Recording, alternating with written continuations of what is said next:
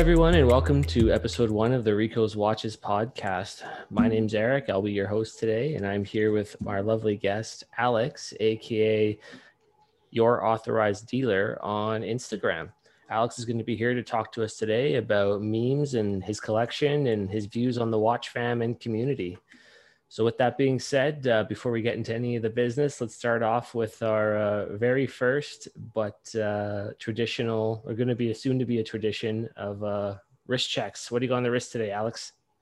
Yeah, sure, Eric. I have, it's kind of gotten a lot of press recently. I have the new Blancpain 50 Fathoms Mil-Spec Hodinkee Limited Edition.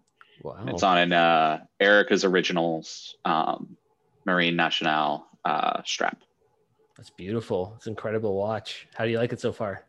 So I absolutely love it. It's a great watch. It has a lot of quirks, and I also kind of hate it. Go on. So it's absolutely absurd for a few different reasons. One, Blancpain as a whole does not have any divers between 40 and 42 millimeters in their regular production. They have 37, 43, and 45, but like, you know, with the sub and Seamaster and all of those, they don't have like a normal traditional sized diver. They only do them in limited editions, which is part of the reason why I think a lot of people bought this watch. And I really don't understand why they don't have a regular production version. And that's actually a big reason why I bought this. And I have to say, it's an absolutely amazing watch. It's the only watch I know of with a functioning moisture indicator, the little Pokeball or whatever you want to call it that's on the dial. Mm-hmm. It has a see-through case back. It's beautifully, beautifully finished and decorated. Has a 100-hour reserve. I don't really know of that many divers with a 100-hour reserve. And it's also really thin for a diver. It's 13 millimeters, which, I mean, that's not super thin, but compared to like a Planet Ocean at like 16 millimeters, and I think a sub is comparable, but it's relatively thin for what it is. So has a lot going for it. Sounds like a terrific watch. It's an awesome buy. We'll have to talk a little bit more about that later in the show today. Yeah. So go ahead. I was just saying, what are you wearing? Oh, on my wrist today, I'm going to be wearing my Tudor Pelagos on a Diabolic Paratrooper canvas strap. So the Pelagos is my go-to. I love that watch. Wear it every day or as often as I can. It I feel like it's best suited for my life and all the conditions that I put it through. A little bit thicker, I think, than your watch. I think the Pelagos comes in at about 14 or 14 and a half millimeters, but love it to death and an awesome watch. So with that, let's get started on kind of letting the watch fam know and the listeners know about kind of your page and how'd you get started with the whole watch meme kind of world. How'd you get into that? Yeah, so I work kind of like in tech, doing techie things. And as part of that, I had access to Photoshop and InDesign and stuff. And I'd made memes before. When I was in undergrad, I actually ran another meme page that's now defunct that did relatively well. And so I had made a few memes, and I have to say I absolutely love the watch community, and I also love the watch meme community, because when I DM'd Hodinkee and Watch Humor and a New York City Watch Guy and a few of those bigger meme pages, they responded right away. We started chatting. I had a couple ideas for memes, and I sent them to them, and they loved it. They thought it was hilarious. And after I did that 2 or 3 times, I was like, you know what? I should stop just giving these freebies to these people and just start my own. But I didn't appreciate how hard it is. I know that sounds ridiculous. It's a meme. Anyone can make a meme. But it's actually just the constant volume of what you have to do in order to keep engagement up is you really can't go more than a couple of days without posting. And that if you go and look at the big meme pages, they're posting every day, multiple times a day. And that actually takes a lot of effort that I didn't really appreciate going into this. Definitely. And so what made you want to start a meme page instead of like a traditional like wrist shot page or just a collection page kind of showing off your collection? I believe New York City Watch Guy is trying to get wristy to catch on. I hate the term wristy, but I didn't want to create just another wristy page. I just feel like there's a lot of them on Instagram, and I was trying to figure out what I could offer people who followed. Like, I don't have a super large collection. I think it's a really cool collection, but it's not super large. And so I didn't have a ton of varied content that I could post. I wanted to be able to engage the watch community. And also, it's one of those things that I have a personal Instagram, but like, if I post all my watches on my personal Instagram, all my friends are probably going to judge me in some capacity or think I'm weird. And so it's like, I wanted to create a watch page. I tried to create a watch page, and I just realized, you know, I think the best watch pages are the ones that have like a decent amount of variety, and I just don't have that. And so just thinking about it, I figured it was a good way of, hey, you know, it takes me 5 minutes to make a meme. I can make a meme, and even if it only makes a few people chuckle, like, hey, you know, that's some engagement, and that's more than I would be getting if I posted my Grand Seiko 7 times, because I only have like 4 watches. Hey, you know what? Fair enough. I mean, I've always talked about keeping a tight collection, keeping a small collection, right? So I can totally appreciate only having 4 or 5 watches. Yeah, so I think that's how I ended up getting turned on to your page. Yours and Hodinkee was both, you guys made some hilarious memes in reaction to the Hodinkee travel clock debacle. Yeah, no, I definitely remember making that meme. And, you know, a big thing is that some memes are easy and some are hard. But for that one, that was what everyone was talking about. You know, you couldn't go to any watch page, watch outlet without talking about the travel clock. And so I had saw what Hodinkee had done in Watch Humor. For me, I like to pick on people a little bit more than a lot of other pages. I can maybe be a little bit meaner. I try and stay respectful, but mean. But I just was trying to think of like what the typical person who bought a travel clock would be like. And you can kind of imagine what the typical Hodinkee purchaser reader would be like. And then I just thought about what's like the complete polar opposite of that. And that would probably be like a Watch You Seek user. Like, the people who use Watch You Seek tend to be like really old and crotchety. And so it's just a really good way of being able to poke fun at 2 different communities while being able to compare them against each other for a few chuckles.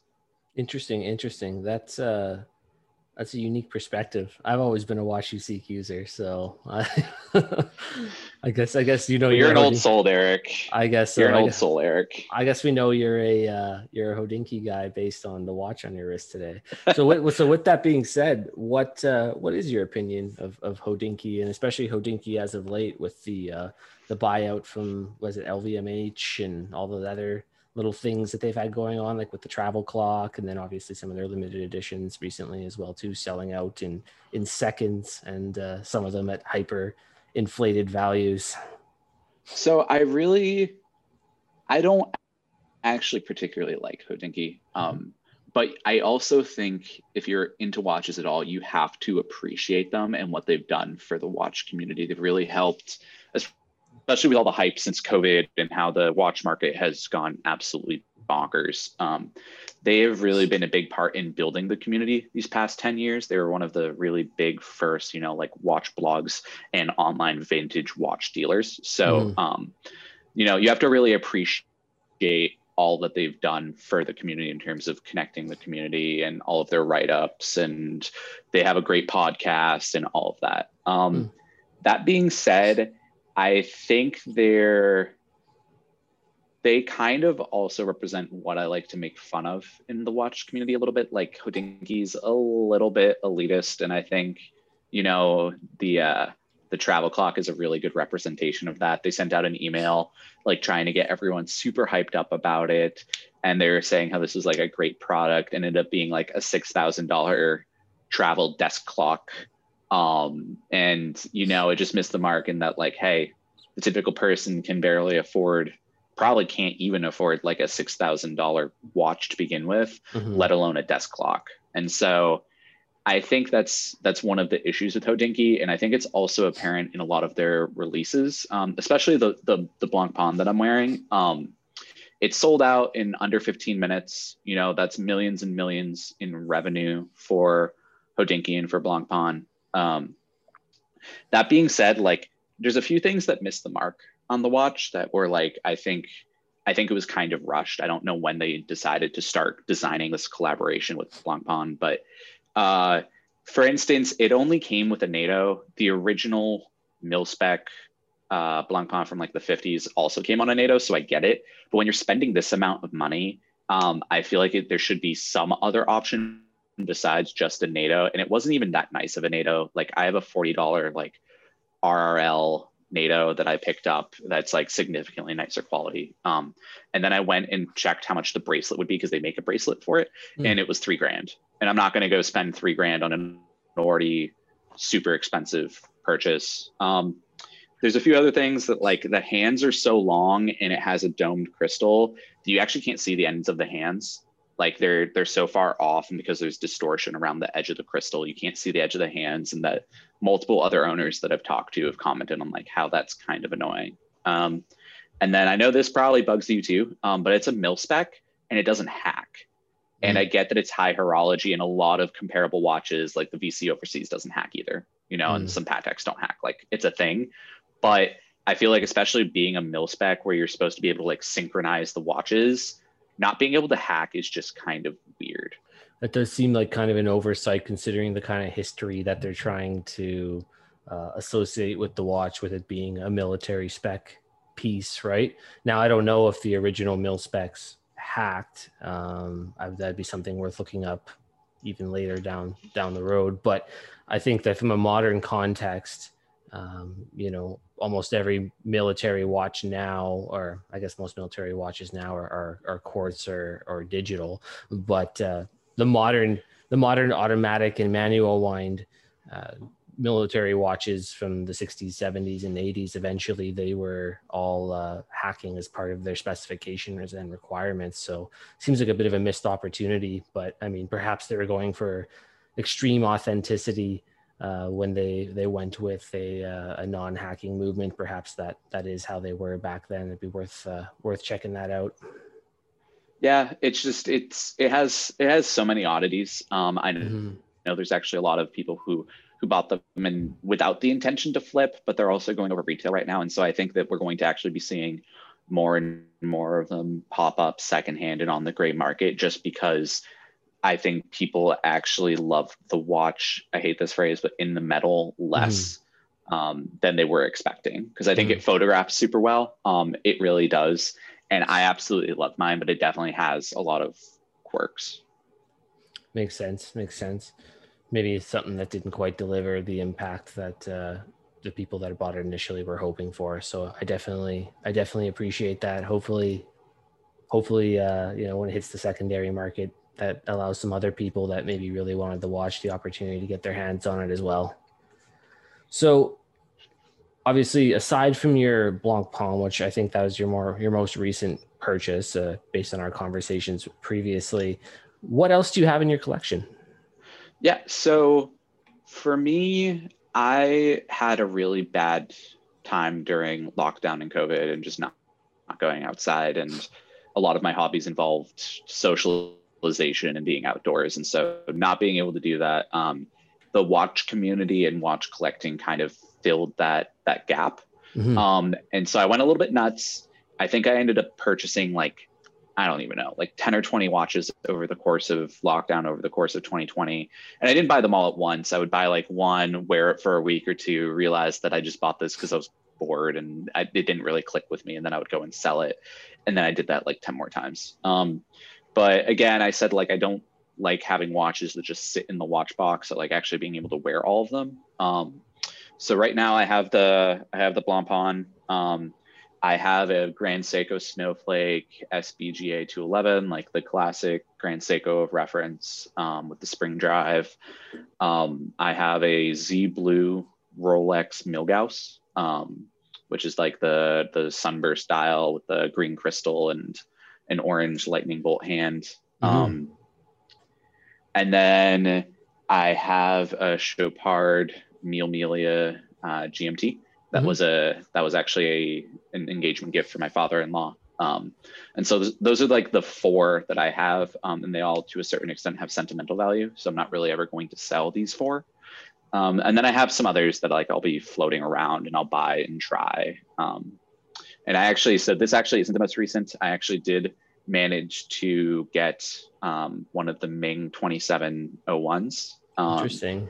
That they launched, they did the final batch last week. I have a lot of friends who have Mings, and honestly, for the value, I haven't seen one in person. I'm very excited. They have like a 6-month lead time, so you'll have to ask me again in like July if it ever arrives. When I have you back on the show. But yeah, when you have me back on the show, I'll finally have the Ming. But I do have a Ming incoming as well.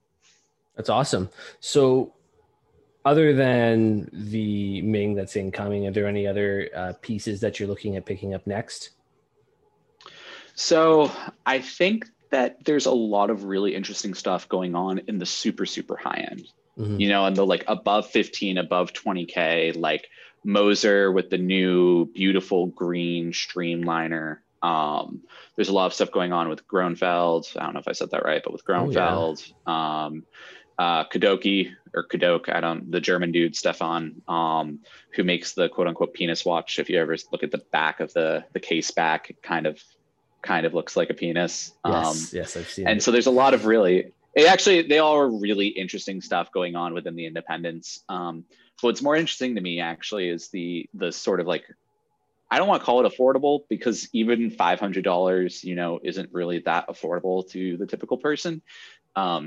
But in the like sub 2000, sub 3000 range, I think there's a lot of really interesting stuff. And that's probably where I would go next. The Ming was 4,000. And I think that for the value, it's basically an in-house movement. It's an ETA 7001, but it's been completely reworked.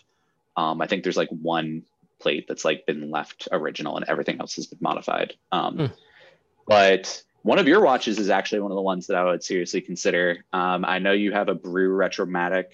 I think that Brew is super interesting. You know, they picked a target. They're a coffee watch. Their chronographs have special notations for when you're making espresso, how long you leave it in before you pull it. And so it has like a specific call out for espressos. I think that's just like such a niche, but I'm also super into coffee, so it's super cool. I also have always been really into Traska. They're a micro brand out of Florida, and they have this incredible mint dial dive watch that he's only done a few watches, and they're like $400, but they've all been going pretty consistently over retail, so they're kind of hard to get, and he's doing the launch in March, so that's probably where I would be looking next, because I can't afford, you know, the super cool stuff going on in the super high-end realm of watches. Oh, definitely. So you're looking at more of like the independent micro brand kind of section of the market right now. I think that there's just a lot of variation there. I think the Swatch Group stopping supply of the ETA movements to people outside of the Swatch Group has actually been really good for the industry, just because it led to so many different movement suppliers kind of springing up and being able to take center stage. And that has also made it so much more affordable for these micro brands to pop up. I don't know how many of them are still going to be around in 5 to 10 years. And so if you're really concerned about like longevity of the brand, I don't know if I would necessarily go there, but from just a pure interest and variability point of view, I definitely think like the micro brands in the like sub 2000 range. Well, there's that appeal with these other third-party movement suppliers that are still available to the open market for people to get access to parts and movements, right? So even if some of these brands are gone, their movements will still be serviceable, because, you know, the Sellita SW200s and 300s are still going to be tons of parts availability, the SoProd movements, things like that, right? So I think there's definitely that appeal to it as well. Going back to Brew, we're friends of the Brew Watch Company here at the Rico's Watches podcast. I think they're awesome. And John, he's running a one-man operation over there all by himself and taking care of everything. And he's great to talk to. He's open to chatting with the community, and he makes some beautiful watches. I definitely don't think you can go wrong if you start looking at picking up one of their pieces as well, for sure. I mean, so, if you can find one, they're all sold out right now. Well, they are. I mean, you know, I got one box in papers, just saying, you know, maybe you could twist my rubber arm one day, but we'll see. We'll see. It depends what I have coming in, I suppose, if I need to clear some room out of the watch box. So obviously you have a diverse, a very interesting collection, some fantastic high horology pieces, and you're interested in some of the independent micro brands on the lower end of the cost scale as well. So what is sort of your philosophy then surrounding collecting? Like, what is your philosophy with your collection and the pieces that you want to buy or the pieces that speak to you? What makes you tick as a person? Tick. I'm sure you didn't. I'm sure you did that on purpose because you love bad puns. I do. But I think for me, what I've realized is that watches aren't necessary. You know, they're not the money that you're spending on a watch. You know, it could go towards food or shelter or healthcare or whatever. And so for me, if you're going to spend this sort of money on its disposable income, it's discretionary, on something like a watch, it should be something that has sentimental value, because also watches are completely outdated, right? Like you can use your phone, you don't need a watch, or you can go use a smartwatch or any $50 quartz watch, and it'll tell time just as well as a $10,000 Rolex. And so what I realized for me is that it really has to be emotional or sentimental. So like for me, the Grand Seiko, I had talked with my wife, now wife, then fiance, about how I love the SBGA211 snowflake because of the dial. Like it was really textured. I thought it was super cool. I showed it to her. She was never really into watches. She thought it was super cool. So she actually went and bought it for me when we got engaged. That was her engagement gift to me. And so obviously she's a keeper, but that watch obviously has a lot of sentimental value to me. And then when we got married, her dad has a really big watch collection. Obviously I didn't know this when we started going out, ended up just being really lucky in that regard. But we were watching Ford versus Ferrari, great movie. And he had a Chopard Mille Miglia GMT that he didn't wear. It was like 15 years old. And he actually just asked me to try it on. I thought it was super cool. I'd never really worn a Chopard or knew anything about the brand. And he was like, you know, I haven't worn this in years. Like, you keep it. And so that watch has a lot of sentimental value to me as well. I do think everything going on, and this is also part of what inspires my memes, is because I think watches should be sort of sentimental, important, emotional purchases. The current watch market has kind of screwed that up, right? Like I got a new job and I finally had the income to be able to play around in this higher income playground of watches. And I wanted to go buy my first Rolex to celebrate the job. I walked into my local dealer and I wanted a Z Blue Milgauss, which is not, you know, I'm not asking for a Daytona. I'm not asking for a GMT or a sub, you know, it's not like one of the most popular models. He was like, oh, we haven't had one in a year. He's like, I can put you on the wait list though. And if we get one to get in, we'll reach out. And me not knowing any better thought, okay, sure, I'll do that. Thinking there actually was a wait list. There probably wasn't. And then it took about a year and a half later, he just called me one day at like 3 p.m. on a Monday. And he's like, hey, like I just got one in. Do you want it? If you don't, I'll hold it for you for the rest of the day and you can buy it if you want. And if you don't, I'll sell it tomorrow. He said it in nicer language and I appreciated him being honest about it, but it wasn't like that Monday was a special Monday. You know, it wasn't like when my kid was being born or I'd gotten a new job or something had happened. It literally was just like, hey, this is the day you're getting the call and you have to say yes, or you're basically never going to get called again. Yeah. So just kind of after the fact, it kind of loses its mojo, I guess, of the purchase, right? When it's so far after the fact of when you went and asked to be put on the list, right? Yeah. So I still consider it my like current job, new job watch. It was like my reward for myself for getting the job. But yeah, it's just, you can't really time it. And I feel like the timing, no pun intended, of like when you get a watch kind of matters. Yeah.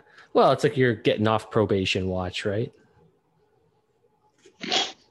Probation at work. I was gonna say, I've never been arrested or anything. Just probation off work. I was gonna say I've never been convicted, Eric. So I haven't had to get a watch to celebrate that. But if that ever was the case, I think I would get a watch to celebrate it. Yeah, this has been your episode of Felons and 50 Fathoms. All right. Fair enough. Apologies. I'll be more clear next time in my puns and jokes. Okay, so you mentioned your wife bought you your Grand Seiko, which is a beautiful purchase and extremely generous. It's an incredible gift. What is her opinion on watch collecting and the amount of income that goes into it, and it is a passion for you? What is her thoughts?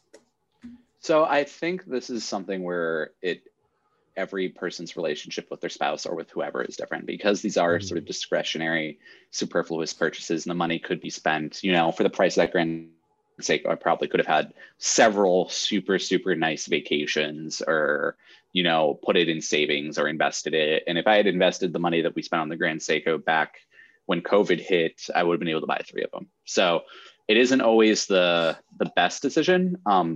That being said, most of the watches I buy, especially I was given to, but the watches that I buy are watches where I could more or less break even if I really needed to sell them. Like if tomorrow I needed to have the money. And so from a certain perspective, especially with like the limited edition Blancpain and a Rolex, any Rolex sports model these days, you'll probably at least break even on them, if not make a little bit. And so I kind of frame it as like, hey, like these are just more fun savings accounts. You know, I could be putting the money in a 0.5% APY savings account. I do have my own emergency savings and investments, like, yes, obviously. But when I put the money into this and she like will be like, oh, that's really expensive, I'm like, well, you know, in worst case, if we really needed it, it wouldn't be that terribly hard to liquidate and I wouldn't be losing money. And so you can't really wear a savings account to a certain amount. And so that's part of the reason why she's okay with this. Oh, that's awesome. It's a good argument and a good way of kind of framing it that, you know, maybe makes it feel a little bit more comfortable for her with the whole thing, right? I definitely think that's a good explanation for it, for sure. Well, so, you know, the better reason is, you know, the community and the hobby aspect of it too, right? Like outside of the financial implications of it, I met you through social media because I was into watches. And so she's really supportive just because she sees how happy it makes me. And I've actually made friends through the sort of like watch community. And so that's probably an even better aspect of how she kind of feels about it. She's like, this is your thing and this is how you make friends. Like you can go and keep doing this. Oh, that's awesome. That's super supportive and kind of her for sure. I know that's kind of something my wife has started to appreciate with all this too, with starting the podcast, obviously, you know, becoming friends with you and other people in the community.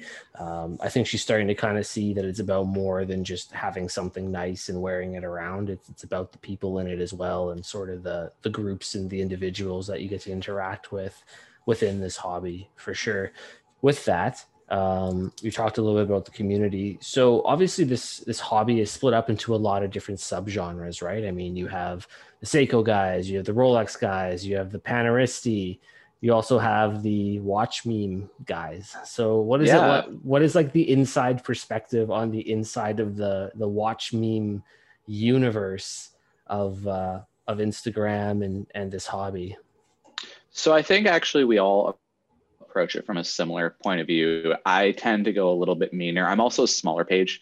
You know, I have like 500 followers. If I had 5,000 or 50,000, I would probably have to change the way I operate a little bit. But for me is that I feel like this hobby is very counterintuitively, like very elitist and judgy, you know, that you make fun of certain people who you judge people based on the watch they wear, you know? Like, oh, like certain people have a certain reputation. I know you're a big Panerai guy, that Panerai owners, people who are into Panerai, the Paneristi, have their own reputation. And there's good and there's a lot of bad to that reputation. And so I actually really dislike watches as the status symbol and how much elitism and judginess there is within the community. And I try and play on that.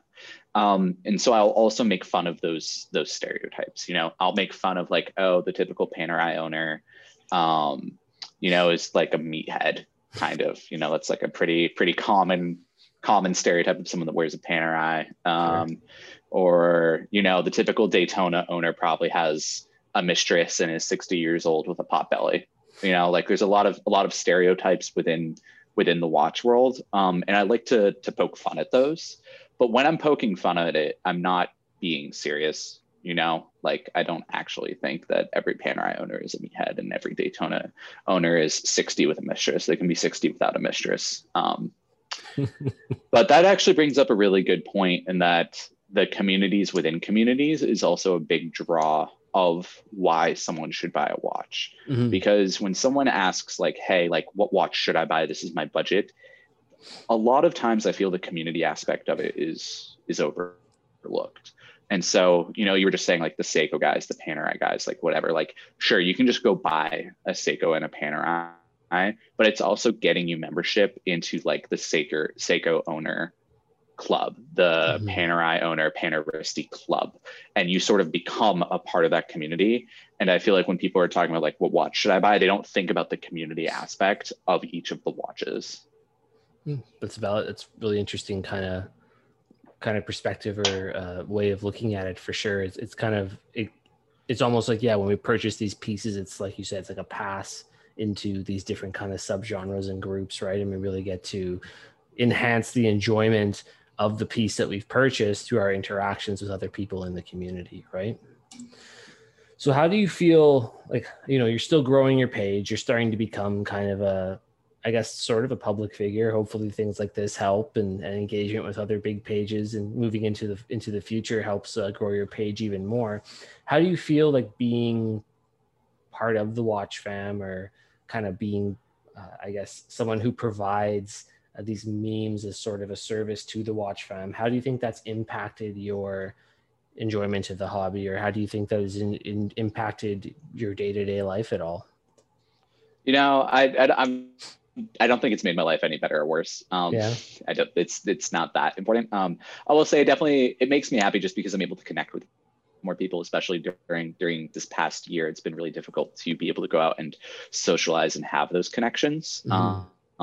And so I've been really grateful in that regard. I also just want to say the community as a whole, even those super, super big pages, a lot of the big pages follow me. I might only have 500 followers, but a lot of them, you know, are pretty well known. And it's just because I reached out to them and started talking to them, and they were more than happy to start talking to me back. And, you know, it was really welcoming into the community. When I had 5 followers, I messaged Hodinkee. He was super supportive and nice, and he immediately started reposting my stuff because he thought it was funny, mm-hmm. you know? And so that's been a really, really welcome part to the community. And I also just want to thank my followers. I might have 500, but I have super, super high engagement. I'll get dozens. I've gotten over 100 shares, which, you know, 100 shares on a 500 follower page is a ton of shares. Mm-hmm. I've gotten, you know, every post is different, but so far I've had a lot of engagement. Don't know how long I'll be able to keep that up. I hope I can keep the content good,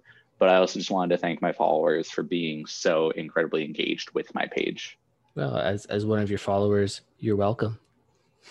Okay, so with that then, I think we're going to kind of start wrapping it up here with just one last question. So I suppose 2 last questions. So what is your grail piece? What is going to be the big one that I think is, you know, is going to totally finish off the collection, or at least be that crown jewel in the collection for you?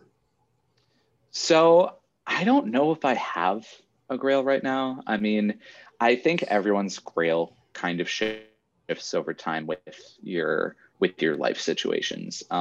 You know, when I was in college, my grail was a Speedmaster. You know, I was wearing a $100 Orient. That was the most expensive piece I could afford. And then after college, the most expensive thing I could afford was an Apple Watch, and I had that Apple Watch for years. And I just bought a Blancpain. So like, I think it kind of shifts depending on your life stage. I don't really think I have like a super high-end grail. I like the high horology. I like the history behind it. I love the finishing, having seen a lot of these high horology pieces in person. I would love to own, you know, like a JLC Master Ultra Thin at some point. I would love to own one of the Trinity Sport watches. And when I say Trinity Sport watches, I don't mean Nautilus or Aquanaut, because I will never be able to get one. I've just fully accepted that those are just completely outside the realm of possibility. Sure. But, you know, if I played my cards right, one day I could get like a Royal Oak 15500 or an Overseas of some kind. But right now I'm actually pretty content. And I think it's just trying to appreciate what I have. And then I might mix up the straps a little bit. Again, the strap that came on the Blancpain kind of was pretty low quality. It's on the Erica's Original right now, which is absolutely incredible. Might try and get a different strap, or if I suck it up, get the bracelet for it. Or just something like that, or maybe like a Brew or Traska or something in the micro brand realm, or Monta. Monta have really good quality. Yeah. I would strongly recommend them too. But I actually don't really have like a super high-end grail right now. Well, fair enough. That's a good place to be in, I suppose, is not worrying about what the next piece is going to be, right? So, okay. I still have the Ming coming in 6 months, that's so true. I was going to say, I know I have that coming, and I feel like that's probably going to scratch the itch for a while. For sure. It's very exciting. I'm excited for you as well. So, all right, with that, thanks so much for coming on as a guest. You were fantastic to talk to, and we appreciate your insights greatly into the meme world and watches and your collection, and kind of who you are, who the face behind and the person behind Your Authorized Dealer. So with that being said, where can my listeners find you if they want to engage with you? Yeah, sure. So it's just at Your Authorized Dealer, all one word. And I don't know if I necessarily want people to just follow me because they're your listeners. I want them to look at the page, and if they like the content, to please follow. And I hope to always provide content that kind of engages my followers, and that they find adds value, or even if it's just in the form of a few laughs to their day. It's at Your Authorized Dealer on Instagram. Awesome. I think if anyone goes over and takes a look, they'll find something that they enjoy on your page. It's an awesome page for sure. So with that, if you guys enjoyed listening today and would like to hear more episodes and see more episodes, if you're watching on YouTube, please definitely support the channel by following the podcast on Spotify or Apple Music or any of your other podcasts providers. If you're on YouTube, please like, subscribe, hit the bell icon, or comment down below any feedback that you might have. And if you or someone you know would like to be a guest on the show, definitely don't hesitate to send myself a direct message on Instagram at the Rico's Watches Podcast, or you can send an email directly to Rico's Watches Podcast at gmail.com. Thank you, and signing off.